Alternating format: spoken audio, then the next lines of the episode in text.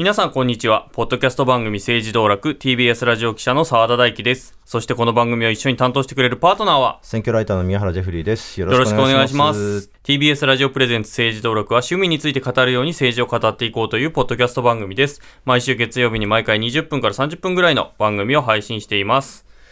今日、いつもと違はいうスタジオですよ。ですよ、スタジオですよ。なんとスタジオ初めてですよ。初ですね初めてですよ、この番組。小さいスタジオでいつも撮ってますけど。はい、いつも道楽スタジオと呼ばれる、まあね、昔のカラオケボックスみたいなところで撮ってるんですけど、まあなぜかというとですね、今回ゲストがおります。はいこの方です。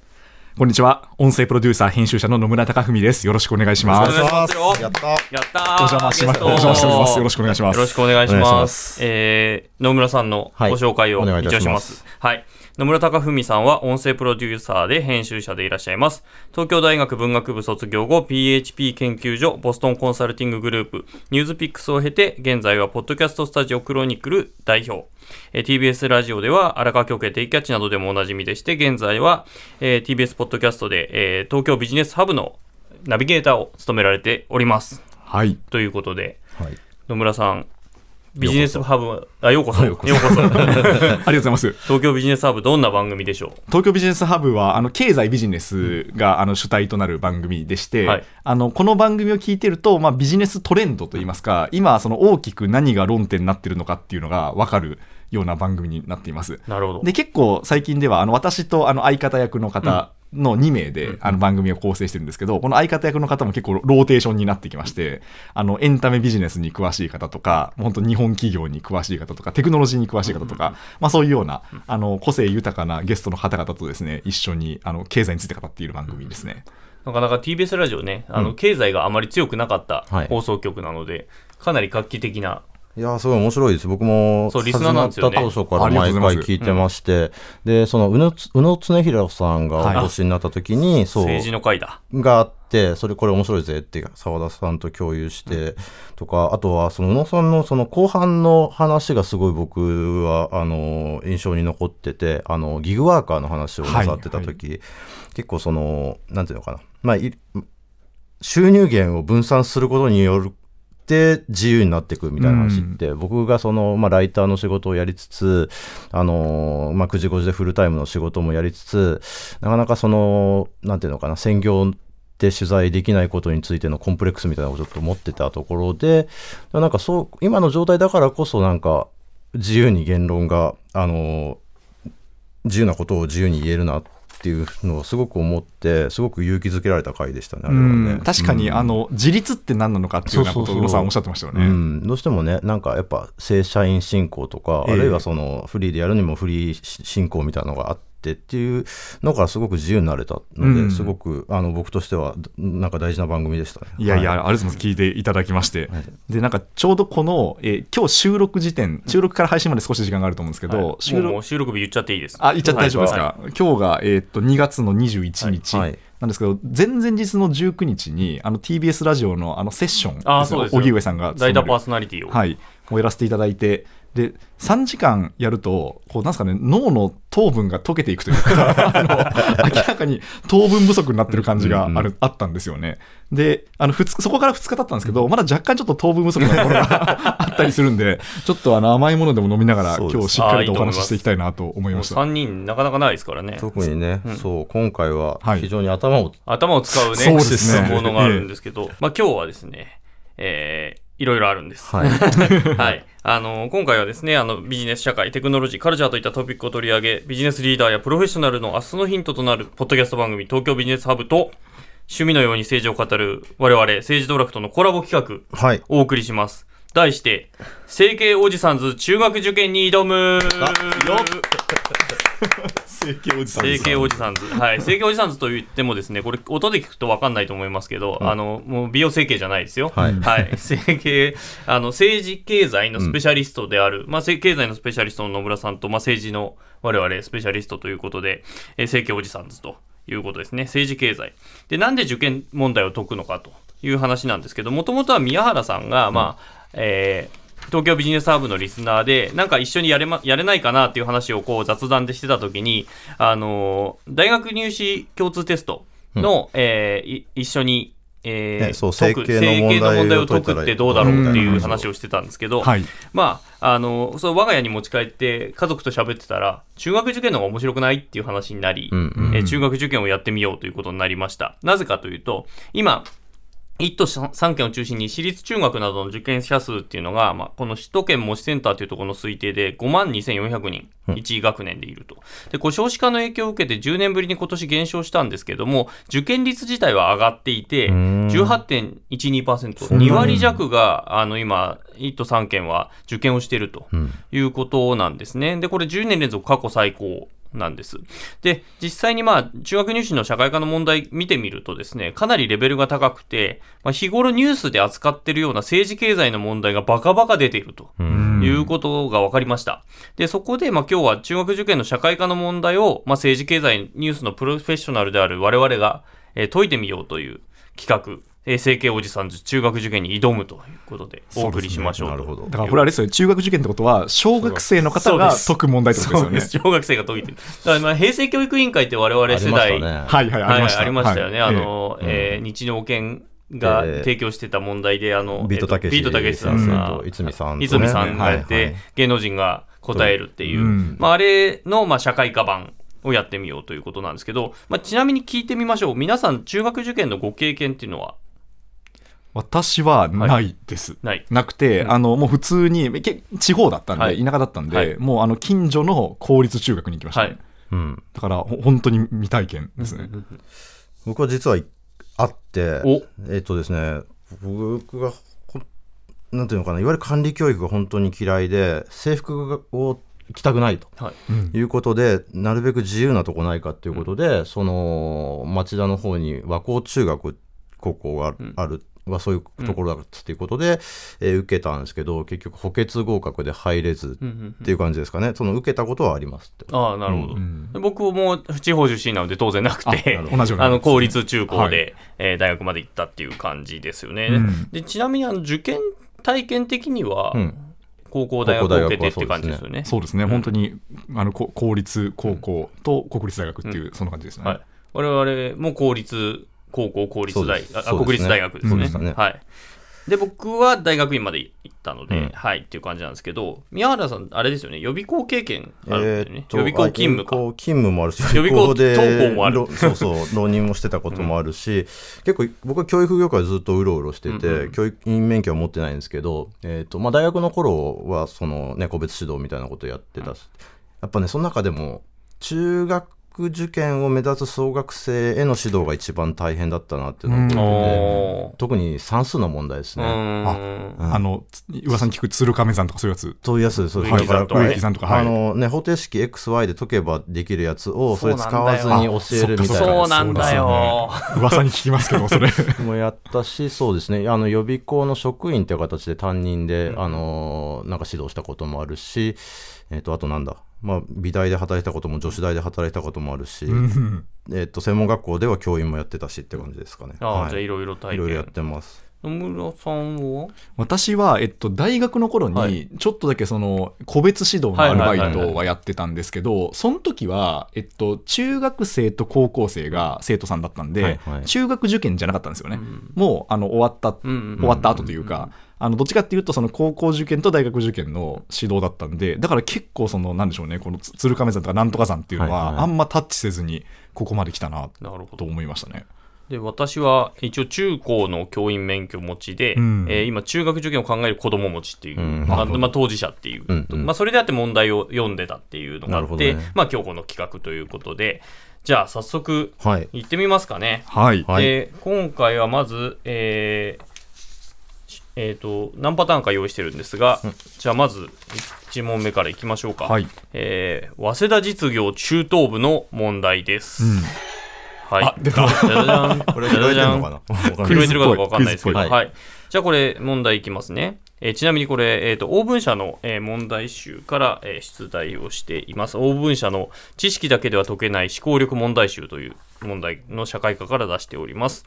えーアメリカ合衆国のトランプ大統領過去当時は就任直後日本はアメリカ製の車をほとんど買わないのに日本製の車を大量にアメリカに輸出している公平ではないという趣旨の発言をして日本を非難しましたあなたが日本の指導者だとしたら、日本の日本の立場をトランプ大統領にどう説明しますか？資料1から3を使って、トランプ大統領の怒りを鎮められるように説明しなさい。なお、説明にあたっては相手の言い分を認める。それを踏まえてこちらの言い分を伝える。相手にもメリットがあることを理解させる。の3つの要素を含めることと。でちなみに資料というのは、えー1がアメリカにおける、えー自動車販売の割合です。で、それは、それによるとアメリカの自動車会社の、えー割合が45%、日本車が38%、その他が16%になってますよと。で、資料2が対米自動車輸出の推移です。で、えーこれ日本のなんですけれども、えー一旦減ってちょっと盛り上がってますけど、ピーク時から比べたらだいたい半数ぐらいになってますよという数字。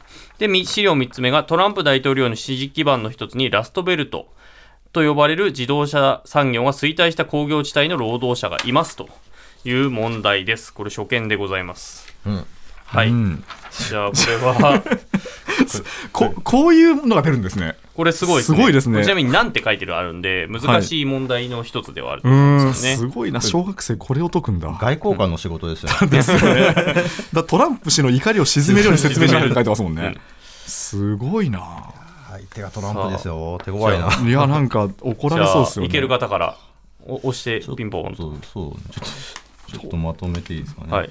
まず条件を確認しましょうということですね。そうですね。条件は、え自動車販売はアメリカの自動車会社が45%で日本の自動車会社が38%、はいその他16%で、対米自動車輸出は86年の343万台から2016年173万台に非常に下がってますと、ーはい。でトランプ氏の支持基盤の一つにラストベルトと呼ばれる自動車産業が衰退した工業地帯の労働者がいますと。はい。うんで、条件としては、相手の言い分を認める。それを踏まえて、こちらの言い分を伝える。うん相手にもメリットがあることを理解させる。の3つの要素を含めてください。すごいハードル高い。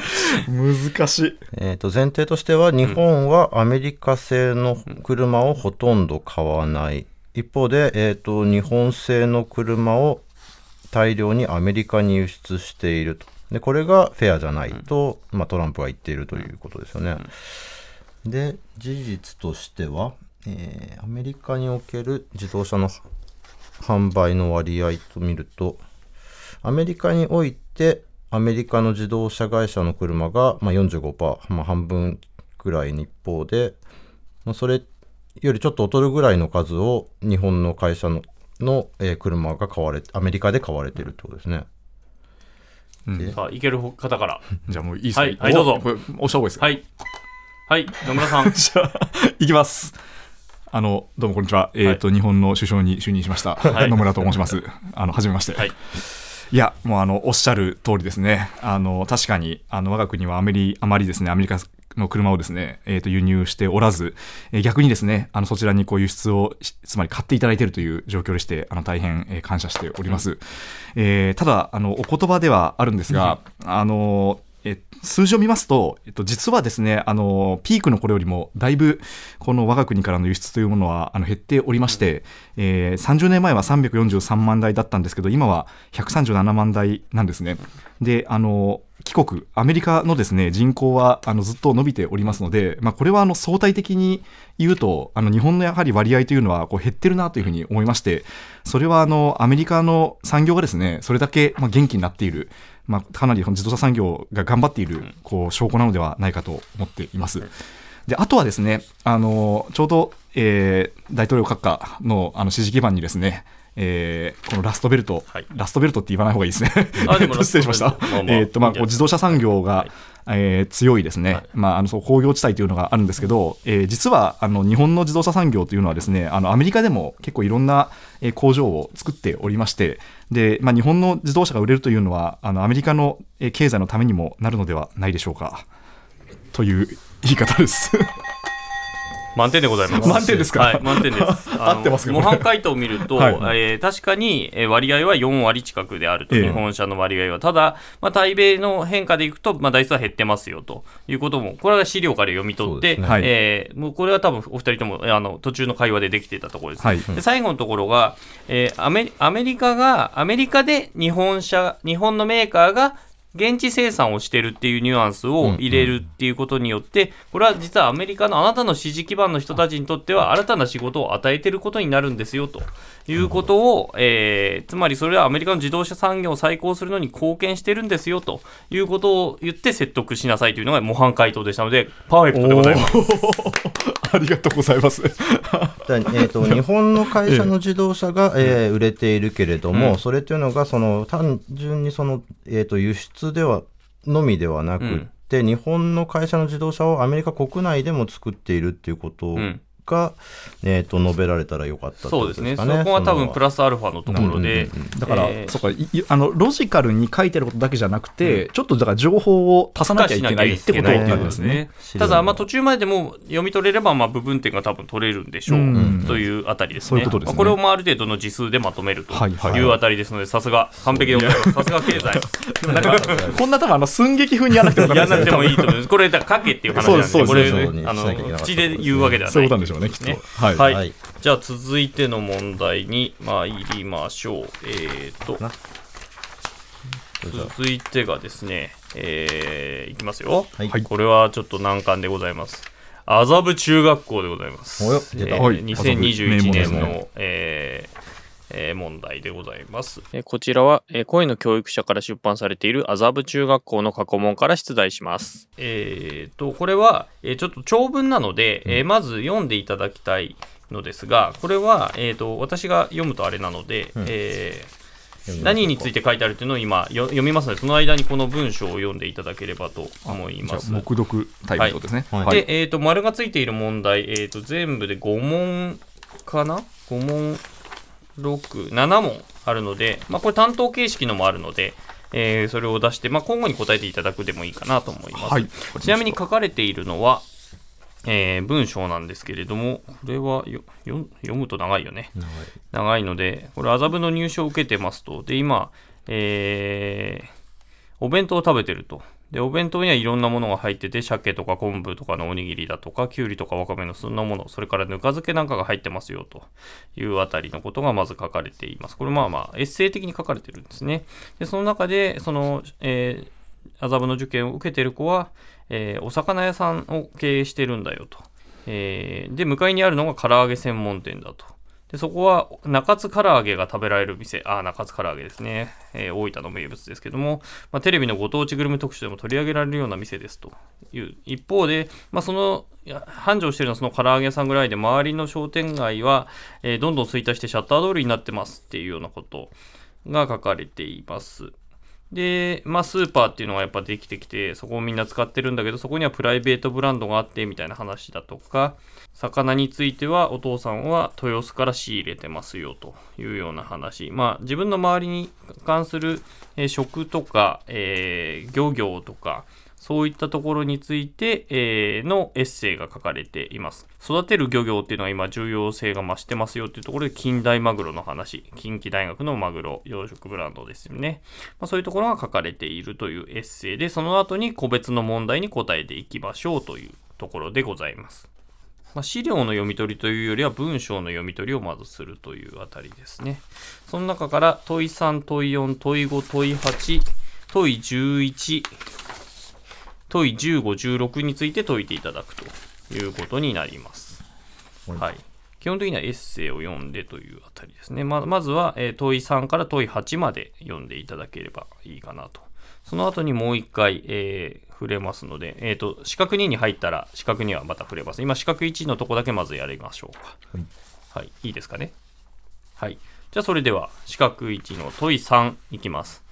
河川部、河川部は何かというと、ぬか漬けです。はい。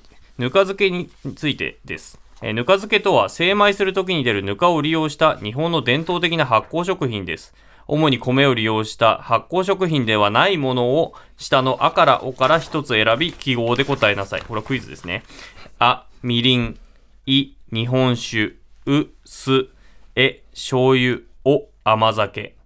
主に米を利用した発酵食品ではないものをお答えください。わかる方、ボタンどうぞ。えはい、宮原さん。これ醤油ですね。えの醤油です。はい。これがこっちがこっちにしようね。はい。はい、これは醤油でございますね。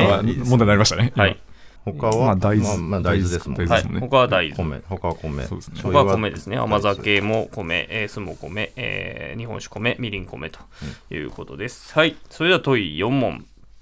えー河川部 A について。河川部 A とは、えーご当地グルメの問題です。はい、はい最近ではご当地グルメと呼ばれる地域の料理が数多く見られます。下の説明文は、郷土料理とご当地グルメの違いについて述べています。表を参考にして、説明文の四角を埋めて文章を完成させなさい。説明文。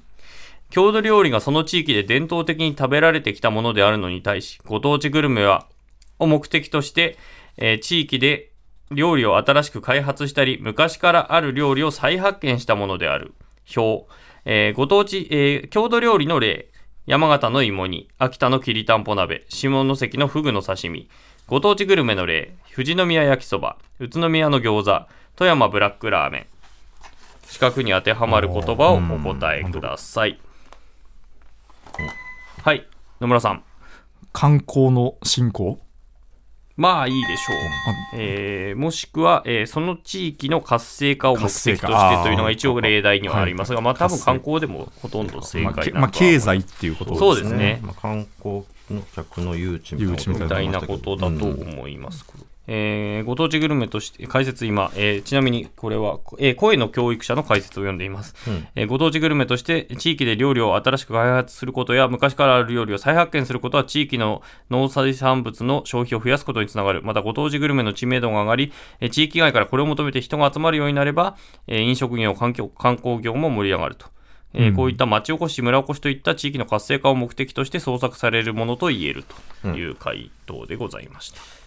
そんなになんかばっちり切り分けられるもんでもないのかなって気はするけど、うん。まあ比較的新しいものですかね。ご当地グルまあメって呼そうですね。ばれるものの方が実際まあその場で食べられてたものっていうのもあったりするので、うん。歴史としてはそれなりに実はあったりもするといううんうん問題は、問題というかまああのあねものはありますけど、ね、必ずしもそんな線引きがっていう感じだっかな。はい、まあ、はい。少なくとも観光とかそのはい。地域振興の、に重点が置かれてるってことですかね。はい。はい、ではそれでは河川部5、えーえーと問い5問い五。問い五。河川部を。河川部を。昔ながらの商店街をどんどん衰退しシャッター通りになってしまったところもあるという河川部です、地方都市では駅前の密集した商店街や住宅地で都市のスポンジ化と呼ばれる現象が問題になっているところがあります。どのような現象でしょうか？答えなさい難しいね、うん難しいですね。聞いたことはあります？僕スポンジ化、うん。なんかドーナツ化現象とか聞いたことありますけど、うん。スポンジ化だからまあちょっと想像しますかね。ですね。そうですね。まあなんか、まあ、密度が低いんですそうよねですよね。そんな感じしますよね。スカスカになってる。駅前の密集した商店街がスポンジ化密度がなんだ低くなってる低くなってる。ねそうですね。えなんだろう商店街や住宅地でスポンジ化どういうことかな。どういうことなんだろう。まあでもどういうことが起きてるかっていうことから逆に考えていくとまあ空き店舗が増えたりとかっていうことかな。そうですね。ですかね。歯抜けになってるとかそういうことなんですかね。はい、答えが出ちゃった。空き空き店舗が増えていることスポンジ化と、そうなんですねまあ、スカスカになってるっていうことですねうん。まあ、それによってまあ人口が減って、よりまあ、えー店がまた減っていったり、うん家が減っていったりっていうようなことということで、まあ、シャッター街っていうところと、えーリンクはかなりしているうんかなというふうには思いますね。この言葉は知らなかったですねねスポンジ化なんて言葉があるんだそう、勉強になります。はいうんはい。そしてじゃあ、四角1の最後の問題いきます。えー河川部区について。育てる育てる漁漁業。はい。えー右の認証ラベルは環境に配慮した責任ある養殖により生産された水産物につけられています。海で行われる責任ある養殖とはどのようなものですか？具体的に答えなさい。ASC マークというやつですね。うんはい。なんだろうななんですかね？まあ、海でどんな養殖が行われてるのかなんか養殖っていけすのイメージがあるあるけど海での養殖っていうとなんか囲ってってこと？そうですよねですよね。あとだから環境に配慮しただから、うん。普通にやると環境に配慮してないってことなんですかね。ね。だからそれがなんか一工夫されてるっていうことな感じがするんですけどね。なんでしょうね。なんだろうな。普通にやるとなんかわかんないですけど CO2 とかめっちゃ出るのかな。そんなことないですよね。まあだからその、はい。なんだ、えまあ、餌とかを過剰にやることによって、はいはい。その周囲のあ海が汚染されていくとかっていうことのないようにとかっていうことですかね。生態系になんか影響がないようにとか、とか、そういうことなんですかね。うんまあ多分あのなんていうのかなこの出題者的に欲しいのは多分持続可能性みたいな言葉が欲しいのかなっていうのは想像されますけどね。そんな感じしますよね。責任ある。ちなみに ASC は、えー水産養殖管理協議会という国際的な非営利団体のこと。うん。なんだろうな。えーうん。まあ、海洋汚染等に配慮した、して、えー持続可能性のある、えー養殖っていうことですかね。あ難しいな。でも、具体的に答えなさいか。まあそうですね。うん。もうちょい、あの、もうちょいもっといあの目線を下げてもいいと思います。まあまあ、ほぼ、ほぼ当たってると思いますけど、うん。なんだろう、目線を下げる。まあ、な何が環境に影響を与えるかっていう話ですよね。まあ、さっきちょっと出てましたけど。そうですよね。かうんだから今の養殖の環境に影響を与えているものは何かっていう、だからそれがないですよというか配慮されてますよってことですもんね。今の養殖ってな何が環境に影響されてるのかな？まあ、さっき宮原さんがちょろっと触れてましたけど、ねまあ、その海洋汚染ですかね、ん多分。何が汚染するんでしょう？まあ、餌であるとか、あるいはその、養殖に失敗した魚の死骸とか、っていうことかな。まあそうですね。まあ、ほぼほぼ正解です。うんえー例題は餌の種類や量を適正に管理して環境への負荷を小さくする養殖のこと。まあほぼ正解です。うんまあ、あとはあの薬品とか日頃使わあの自然界にないものとかが入ってたりすると、まあ、それが別な、えー生命とかに影響を与えたりとかもするっていうこともあって、あとは量がやりすぎて、まあ、それが汚染されてしまう、うんまあうん。単純にあの汚くなるということがあるので、まあ、そこを、まあ、け最近ね AI とかで管理しながらあの量を調整したりみたいなこともありますけれどもまあ、そういうようなことであると、まあビタミン剤でなんか、増殖、なんか、そうですね、自然のものよりもちょっとその、はい、より早くうんあの育てるようなことをっていう化学物質によっての汚染みたいなことがなこともあり得るっていうことでしょうね。ね。はい、じゃあ四角2に行きます。はいはい、じゃあ四角2読んでください。はいはい四角2については何を書かれているか、ね食べるとは食べる、えー食べ物とは何かという文章が書かれています。私たちにとって食とは何かという話から入っています。えー食という言葉は食べるものや食べる行為といった意味があります。君たちも家庭では食事を家族と食べ、学校では給食をクラスの友達と食べることを繰り返しています。その時にこれは美味しい、まずい、あるいは好きだ、嫌いだと感じながら毎日食べれていると思います。えー食を考えるとき、えー美味しさの要因が目の前にある料理そのものにあるのか、仲間と楽しく食卓を囲んで料理を食べることにあるのか、人それぞれでしょう。食べることにはその人特有の思いが伴いますというあたりから、えー食べることが不安定だった時代、えーの話、えーまあ、これはあの昔の、え人類が生まれた時の、まあ、狩猟から、狩猟採集からま栽培に至ってきますよみたいな話とかですね。そういった話とか、歴史的なところが書かれている大航海時代に、えー香辛料を求めて世界を股にかけてきましたみたいな話。で、そこから次に、えー行くのが、次のトピックが同じ釜の飯を食う文化ということで、えー家族や家族以外の人と一緒に食べることを共食、共に食うと書く、えー共に食べると書く、共食と言いますが、共食は昔から行われていましたというところで、まあ、これも歴史から入って、えー縄文弥生時代に竪穴住居も家族単位で食事していたと考えられてますよとかっていうあたりから始まって、えまあ、武士の食卓とかですね、まあ、そういったことが書かれていると。いうあたりですね。えーで、地域によって食べ物とかも違ってますよという話。そして食べることの未来というところで、祭りや行事、親戚との結びつきをつ、えー続けるためにえー続いてきた教職文化というのはこれからどのように変化していくんでしょう。今、一人、えー一人暮らし世帯が増えてますと。で、同じ家族でもまあ、時間が一緒にならないんで、一緒に食べないということが増えてますと。で、夕食を満足に取れない子供たちに食事を提供する子供食堂が各地に見られるようになってきていますと。そこには子供たちに教職の体験をしてもらう場にもなっている。少子高齢化が進んで、人のつながりが弱まっている地域では交流できる場所を NPO や市町村のや、えー役所が支援することでしか人とのつながりが維持できなくなってきています。同じ場所で同じものを一緒に食べる教職文化の未来はどのようになっていくのでしょうか？皆さんも考えてみてくださいという食に関しての、えー歴史。特にまあ一緒に食べるということをテーマにした文章が書かれていますと。よろしいですかね、はい。じゃあそれでは参りましょう、えー河川部い、えー問い11河川部いについて、えーいというのは？大航海時代。はい。えーカステラ、コンペイトー、天ぷらは、この頃、ある国から日本に伝来した食べ物です。どこの国から伝来したものでしょうか？国名を答えなさい。どっちかな？おお、まあ、はい。まえー野村さん。ポルトガルじゃないですか？ということで、これ普通に、クイズですね、これこれはね歴史の問題が普通に出てくるっていう歴ことですね。まあこれはもうポルトガルということで、えーポルトガルでいいんだよね。はい、ポルトガルです。はい。はい、続いていきましょう。えー問い15です。はい。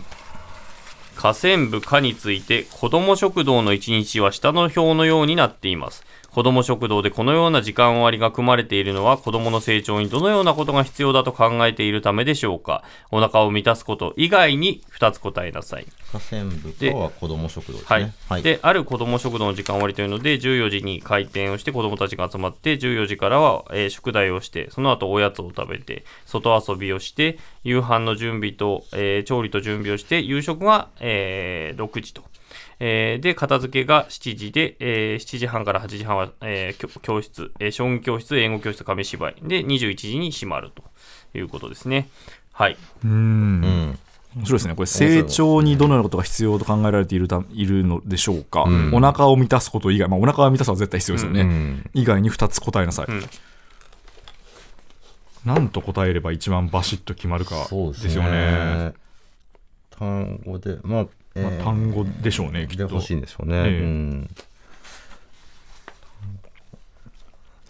まあだから、えっ、と、まあ、表を見ると、えーその、ご飯以外で書かれてるのが、えー宿題と、えー大学生ボランティアとの外遊びと、えー夕食の調理と準備と、後片付け、えー将棋教室、英語教室、紙芝居と。うん。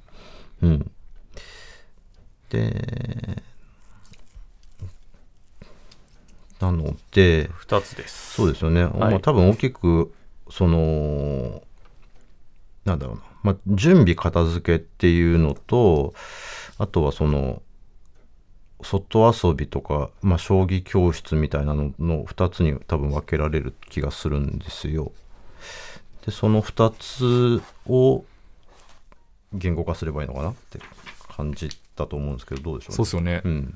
多分1個は他人とのうん。交流というかコミュニケーションが多分1個な、コミュニケコミュコミュニケーションじゃないのかな。それ多分だ両方に言える気がしないですか両方に言いますかね。なんか規則正しい生活とコミュニケーションかなと思ったんですけど。ああとですよえー正解、えー模範解答は、えー規則正しい生活習慣を身につけること、うん。えー他人との関わり方や協調性を学ぶこと。なるほど。あ協調性ってことかということでこれ時間割が細かく区切られてるのでこれによってやっぱり一人でいる場合っていつ食べてもいいわけですよね。うそうじゃなくてこの時間はこうするこの時間はこうするっていうことでまず生活のリズムを作るっていうことが一つと、はいはいはい。でそれからこれ大学生のボランティアとの遊びだとかあとは一緒にご飯を作ったり片付けたりうん。っていうこと、でまあそうコミュニケーションっていうところもありましたけれども協調性つまり異年齢の人とかと、うん。えー一緒になって何かをするとか、うんうんうんうん。っていうことを、えーその、えーここにでは一緒に学ぶただ食べるだけではなくて、うん。そういうあの異年齢の場空間であると。ということですね。一緒に身につけていくと、っていうことなるほど。ああ面白いでですすね。面白い。ということですね。なるほどなるほど。そしてじゃあ最後の問題に参ります、はい。問い16河川部木。き河川部木は。同じ場所で同じものを一緒に食べる教食文化の未来はどのようになっていくのでしょうか、かはい。っていうのが河川向きですね、はい。はいで河川向きについて現代は教職が行われにくい社会となっていますが多くの小学校では給食という教職が行われています、うん。君は学校給食に関わる問題点にはどのようなものがあると考えますか？また給食をどのように改善すればより意味のある教職となるのでしょうか？君が考える問題点とその改善策を80字以上120字以内で書きなさい。ただし句読点分も1字分とします。これ一番わかんないですねこれ。全然わかんないねこれ。これは多分かなりのオリジナリティをだ出していいとですよね。思いますね。あこれはだから答えはないんだと思うんですそういうことですね。まあじゃあもう普通に政策提言みたいな話ですよね。そうですね。あと筋が通ってればいいんですかね、うん。うん。学校給食の問題点って。まず学校給食にそんなに僕らは触れてない そうなんですよね。でも思い出しながらちょっとうん。喋りましょうかね。給食があったのって中学生もね僕は小中と小ありましたね。小中でした。そうですね。私も中学生までですね。問題点。なんだろうな。何だったかな。アレルギー対応とかそういうことかな。あーありそう。確かに、うん、とか、あと何ですかね。なんかあれですよね。あの遅い食べ物食べるのが遅い子がいると残されてなんか 食べさせられてましたよね。ありましたね。ありましたよね。あとなんかまあ確かに嫌いなアレルギーっていうのは確かに本当そうですね、うん。嫌いな食べ物が出た時にちょっとっていうのもありましたね。大変だなっていうのはありましたよね。あとなんだろうな。で意味のある教教職にするにはどうどうしたらいいんでしょうかこれは難しいっすね。これ難しい。だから2021年の問題なので、はい。そのあね。確かにそうか。そのコロナソーシャルディスタンスみたいなことを、の影響を受けた多分小学校で世代の人たちがきっと受験してると思うんですよね。で、うん、あでもそれすごいありそうですね。なんかあのみんな黙って黙食していた時期んって推測できますよね多分そうですよね。そうですよね。あそれすごい。確かに。っていうのを踏まえつつそう教、うん、より意味のある教職。難しいな。ね。まあでもあれですよね。む要は結びつきを強めるために続けられてきた教職文化って書いてあるんで,、そうですね。子供にとっても、うん。まあ、友達とか先生との結びつきはいはいが強くなるっていう意味ですよね。と,、というふうになると意味があるってことですよねきっと。例えばさこの1個前のその子ども食堂の話に例を取ると例えばその現状多分わかんないですよ。僕の学校ではそのなんだっけな、まあ、同じ教教室のクラスでいくつかの班に分かれて56人で、まあ、一緒にか向き合って食べるみたいなやり方だったのを、うん。例えばその学年で縦割りにして一緒に食べてみるみたいな提案とかがあるといいのかな。確かに。ねそうですね。かあるいはもっと地域のおじいさんおばあさんと一緒に食べてみるみたいな取り組みとか、そういう提案とかがはどうですかね？どうですかね、いいですか？はい。これはね、うん。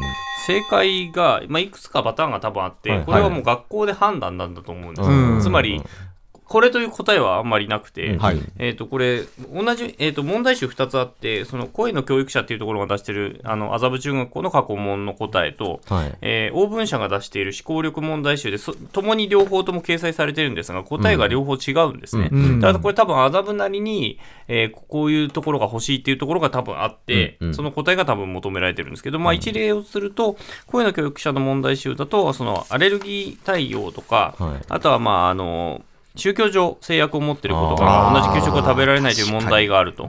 まあ、そこでこうした子こに対した調理を取り入れ、なぜこういう調理が必要なのかを理解するよう心がければ、まあ、相互の人間関係を強くする。つまりは、まあ、ええ多様性の問題であるよというのが、この声の教育者の回答例。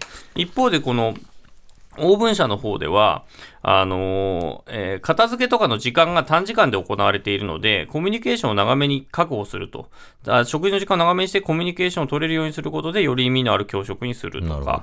あとは、まあ、えー同じ学年だけなので、えー接する人が限られてしまう問題があるので、学年を縦割りにするなどして、えーとか、あとは地域の老人とか、就学前の子供を招いて一緒に共にすると、まあ、これはさっきの協調性に関わることですけども、世代間を、さまざまな世代と関わるようにするとかっていうような、まあ、これいくつも答えがあるので、これっていう答えが特にあるわけではきっとないんだと思うんですけ多分どね。実践的なことを言うとこの社会の問題の最後に来てるじゃないですか、で一番最後に来てこのその80字以上120字以内で自分のアイデアをまとめられる力っていうのが多分問われてるのかな、うん。な中身云々ももちろんなんですけど、っていう気がであとはその何が課題だというふうに認識してるかっていう、まあ、世の中の見方みたいなところを通ってるような感じもしますね。うんでも確かにその多様性のところは、あ意識私薄くて、アレルギー、嫌いな食べ物アレルギーぐらいは想像ついたんですけど、うんでも確かにさあの宗教上っていうのはありますね。そうですね。あの日本の学校に通う子どもたちもどんどん多様になってきて、うん国籍が違う子たちも増えてると思うんで、そこはあるなと思いましたね。ということで、はい。今日のこの回ははい以上でございます。ということで。いやいやありがとうございました。いや。ーどうでしたか、すごい面白い、面白いですね。なんか、こう、大の大人が2人になって、ああでもない、こうでもないっていうふうに、こう言っちゃうような問題でしたね。そう。だコロナ期だからっていう話とかすごい、はんかなりクリティカルで、うん。あの多分そうだと思うんですよ。これなんか、よく聞くのはその、えー、と出題されるのが2月なんですけれど、うん試験があるのが。あの作られるのは夏ぐらい前後に作られるのでその時の時事的なトピックからいよく作られることが多いという話も聞くので、へー。うん。その時事性をちゃんと抑えられてるかっていうのもすごい大事なポイントなんですよね。うん。うん。でもそうですね、この年だったら、多分本当にあのココミュニケーションを取れないっていうのが、うん。みんな課題としてはあの持っていた、うんあったと思うんで、それをこううまくこの試験の本番で思い出せて書けるかっていうのは、なんかこう点数に影響しそうですね。で出題傾向がやっぱりあのやっぱりその時々のテーマみたいなところがはいはい。一つ大きなものとしてあったりもするので、我々のようなニュースを扱ううん。人間っていうのは結構得意かもねそうですね。っていう確かに。うん、今のこのトレンドからすると確かにこれはさっきのコロナがとか、うんうんそういう話とかっていうのが本当にあるなっていうのはあるのと、やっぱりこれやっぱあのあ最初のあのトランプさんのを説得してくださいみたいな、ああいうお柔らかいけど、まあ、しっかり問う問題から、うんうんうんあの資料を読み取りながらやるっていう、まあ、割とスタンダードな問題だと思うんですけど、この麻布みたいに、えー、と一つのテーマ、食というテーマで区切りながら、いろんな視点をこう見せていく、うん子ども食堂の話ってかなり社会問題の部分もうん。大きくあるし、うん。えー一方でそのご当地、えーグルメみたいな、はいね。ああいう、ニュースのあのワイドショー的なニュアンスのところの部分を問う問題もあるし、うん。っていうのでかなり、えーは範囲が広い一つに社会って言っても、まあ、家庭科っぽい理科っぽいとか、あるいはそれを超越した学際的なものとかっていうのもあるんで、すごい面白いなというふうに思ったのでちょっとこれ出してみました。でやっぱり麻布とかが今投資で見てるのはやっぱそういうところに対してどういう視点を持ってるかみたいなのを通ってるなっていうふうに思ったりもしましたということでちょっと予定よりかなり長くなりましたが聞いてみていかがだったでしょうか？お二人どうでしょ いやー緊張しましたね。そうですよね。だからなんでしょうね、こう、あの、知識を問う問題は、多分まあ割とみんなニュースに、ん。3人ともニュースに触れてますし、まあまあこうかなみたいなのが出てくるんですけど、やっぱりこの答えがない問題っていうのは、うん。おそらくこう小学生、これを解いてる小学生と同じように、大人もやっぱ考えてしまうなっていうふうに思いましたね。まあ多分その、どの視点から語っても、うん。あの、筋が通ってれば、うん。あの、正解にはなるんでしょうけど、でも、ままさに澤田さんおっしゃってましたけど、視点が問われてるなっていうのは印象的でしたね。うでそれをまとめて説明できるっていうそこそうですねまでっていう感じですよねでそう字数に合わせてまとめる力って80いうのが時からね120時、どれくらいなんだろうな。それがどれくらいかも ちょっと感覚忘れちゃいましたよね。書いてみないと分かんないですよね。結構絞絞れますよね80時から120時だと、うん子供の頃は長いって思ったけど大人からすると実はうん字数かなり足らないっていうだってこれツツイッターより短いですよね。短いです140字よりも短いから。だからそんな多分入んないですよね、これ。はい。ということで、ははい。い、お送りしてきました。ここ、まで。成形おじさんず中学受験に挑むということなんですけども、これ、政治道楽の方で、えー今、はい。配信はしてますけれども、実はこの、え2日後、はい。えーまあえー3月4日にお聞きいただいた方は、3月6日の水曜日に、えー今度は東京ビジネスハブの方でも、はい。はい、同様のエピソードを配信しようと思っております。あそちらではまた別の問題を、続編を。続編を解いておりますので、ぜひそちらでもお楽しみくださいということで、えー初めて政治道楽をお聞きいただいた方、むしろ逆に戻ってこられてる方も、ね、ビジネスハブ聞いてこっち来てる方もいると思うんで、あの趣味のように我々政治を語るはい。ポッドキャスト番組やっておりますので、ぜひあお聞きいただければなと思いますはい、はい。ということで、えー政治道楽、今回はこの辺で、ここまでのお相手は TBS ラジオ記者の澤田大樹と、選挙ライターの宮原ジェフリーと音声プロデューサーの野村貴文でした。それではまたお会いしましょう。さようならさようなら。